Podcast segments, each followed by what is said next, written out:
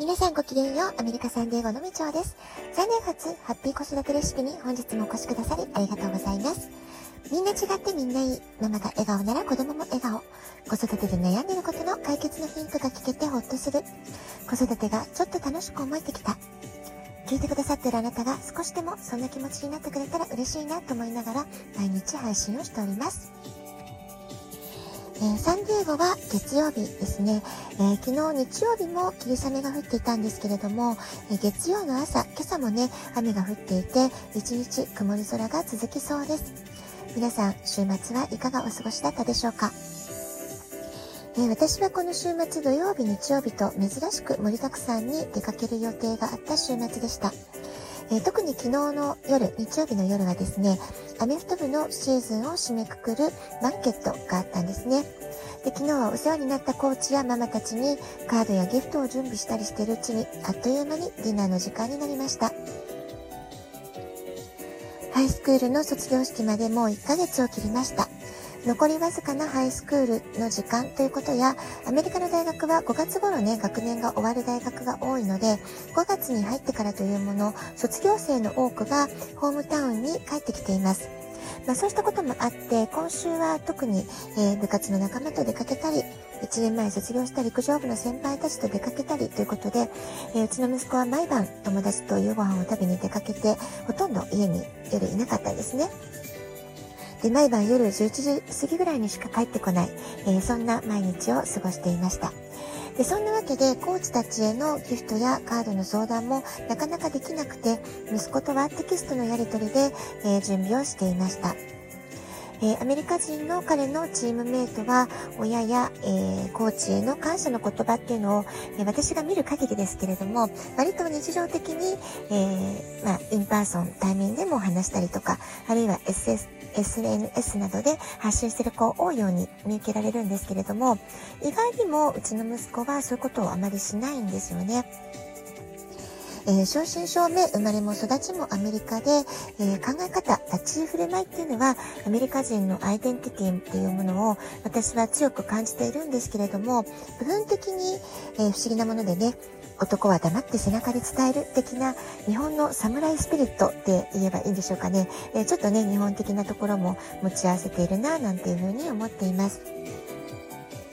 わかりやすい例で言うと、昨年から大人気の鬼滅の刃のキャラクターで、えー、息子は富岡義勇が大好きなんですよね。えー、マウスパッドとか、部屋着で最近よく着ているパーカーまで富岡義勇モードなんですね。で冷静沈着、無口、でも優しい気持ちもあるってところが、えー、自分と重なって惹かれる部分があるのかななんてね、え観察したり分析をしているところです。もちろんそれはそれで、えー、息子の個性なのでいいかなとは思うんですけれども、まあ、今回のバンケット、このディナーっていうのは、オフィシャルにはもうアメフト部のコーチたちに、えー、会う機会というか感謝を伝える最後の、えー、節目のイベントだったんですね。ですからもうこの最後のチャンスくらい、ちゃんと自分の言葉で、えー、きちんと感謝の思いを伝えてほしいっていうことで、えー、コーチには必ずもう今回だけはもう本当に最後なんだから、カードを書いてねっていうふうにお願いして準備をしてきました。えサッカーの少年時代っていうのは全部私が準備してきたんですけれども、さすがにハイスクールとなりますと、親の出番はほとんどなくて、えー、まあね、息子とコーチとの関係、え、息子と仲間との関係ってことで、親の出番はね、えー、まあほとんど介入する場面ないですし、えー私がこう関わることを露骨に嫌がるタイプだったので、え私のこの4年間の立ち位置っていうのはいつも本当に遠巻きに見守る、え一番のファンでいたいんだけれども、でも、できるだけ距離をね、こう、近くで見ないようにというか、遠慮しながら遠巻きに見守る。そんな感じだったんですね。えー、ですから、まあ私自身、4年間息子をはじめ、チームの選手たち全員を、えー、まるで息子たちのように育ててくれたコーチに対して、えー、今こそね、自分の言葉でお礼を伝えたいなという思いがありました。それで久しぶりにね、え手書きでコーチたちにカードを書くっていう時間を過ごしていました。えー、この昼間の準備段階から、えー、コーチにカードを書きながら、文章を綴りながら、本当にこの4年間のいろいろなことが思い出されて、えー、涙が溢れそうな、そんなね、時間を過ごしていました。えー、アワードのディナーっていうのはね、こうバンケットは、まあ、例年通りゴルフクラブの施設で行われたんですけれども、今年はアウトドアダイニングってことで、まあ、サンディエゴならではというか、屋外にパーティー会場がセッティングされていました。えー、食事が一通り終わった後、ヘッドコーチのスピーチでセレモニーがスタート。ハイライトシーンの動画を見たり、えー、今シーズンで引退するコーチへの、えー、選手たちからのメッセージ動画を見たり、えコーチがえー、選手一人一人を呼んで言葉を送ったり、もうその辺からね、ママたちは、えー、たびたび涙ぐんだり、えー、いろんなことを思い出して笑ったり、えー、微笑ましく見守ったり、そういうね、えー、とても感無量な時間を過ごしてきました。で、このイベントでは、毎年卒業するシニアの選手が全員ママへの花束を手にして、えー、母親へのスピーチを読み上げる。まあ、これがね、アメフト部の伝統になっているんですね。そしてママたちはといえば、4月に集まって作っておいたシャドーボックスを、えー、選手たちに1人ずつ渡していく。まあ、そういったことをやったわけです。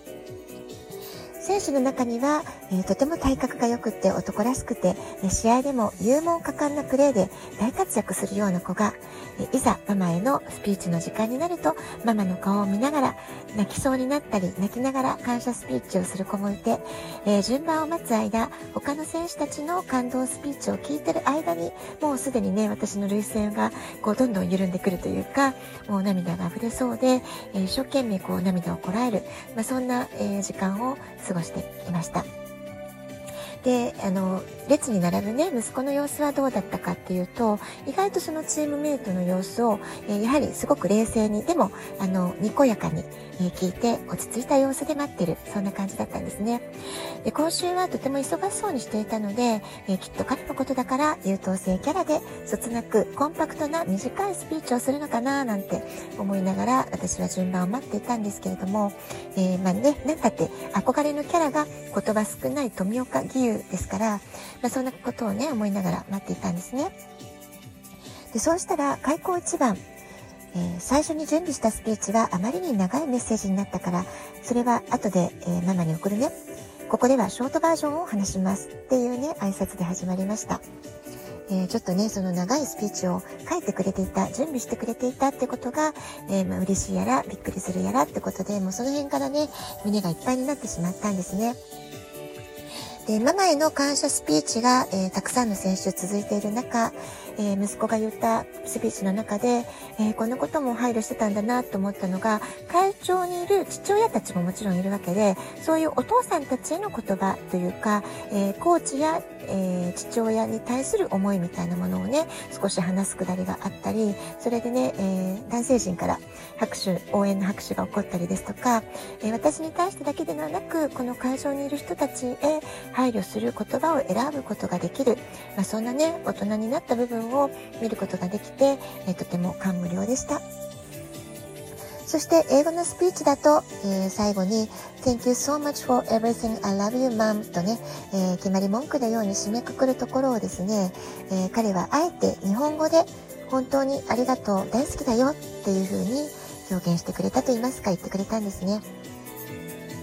え私が日本にこだわり続けて、え彼に日本語を教え続けたことへの息子なりの感謝を伝える方法だったのかな、まそんな風にも思って本当に胸がいっぱいでした。えー、たったね、1分ほどの短いスピーチではあったんですけれども、え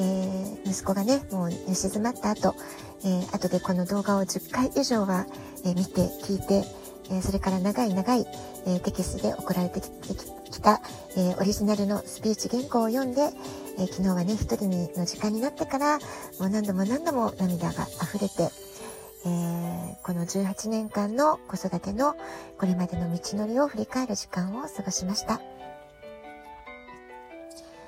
はい、今日は、えーと、昨夜の感動の余韻のままにということで、アメフト部のシーズンを締めくくるバンケットについての様子をお話しさせていただきました。えー、明日はね、えー、昨日のこんな、えー、体験を経て、思春期子育てのチャレンジを振り返りながら、え選手たちのスピーチを聞いて感じたことについてお伝えしたいなと思っています。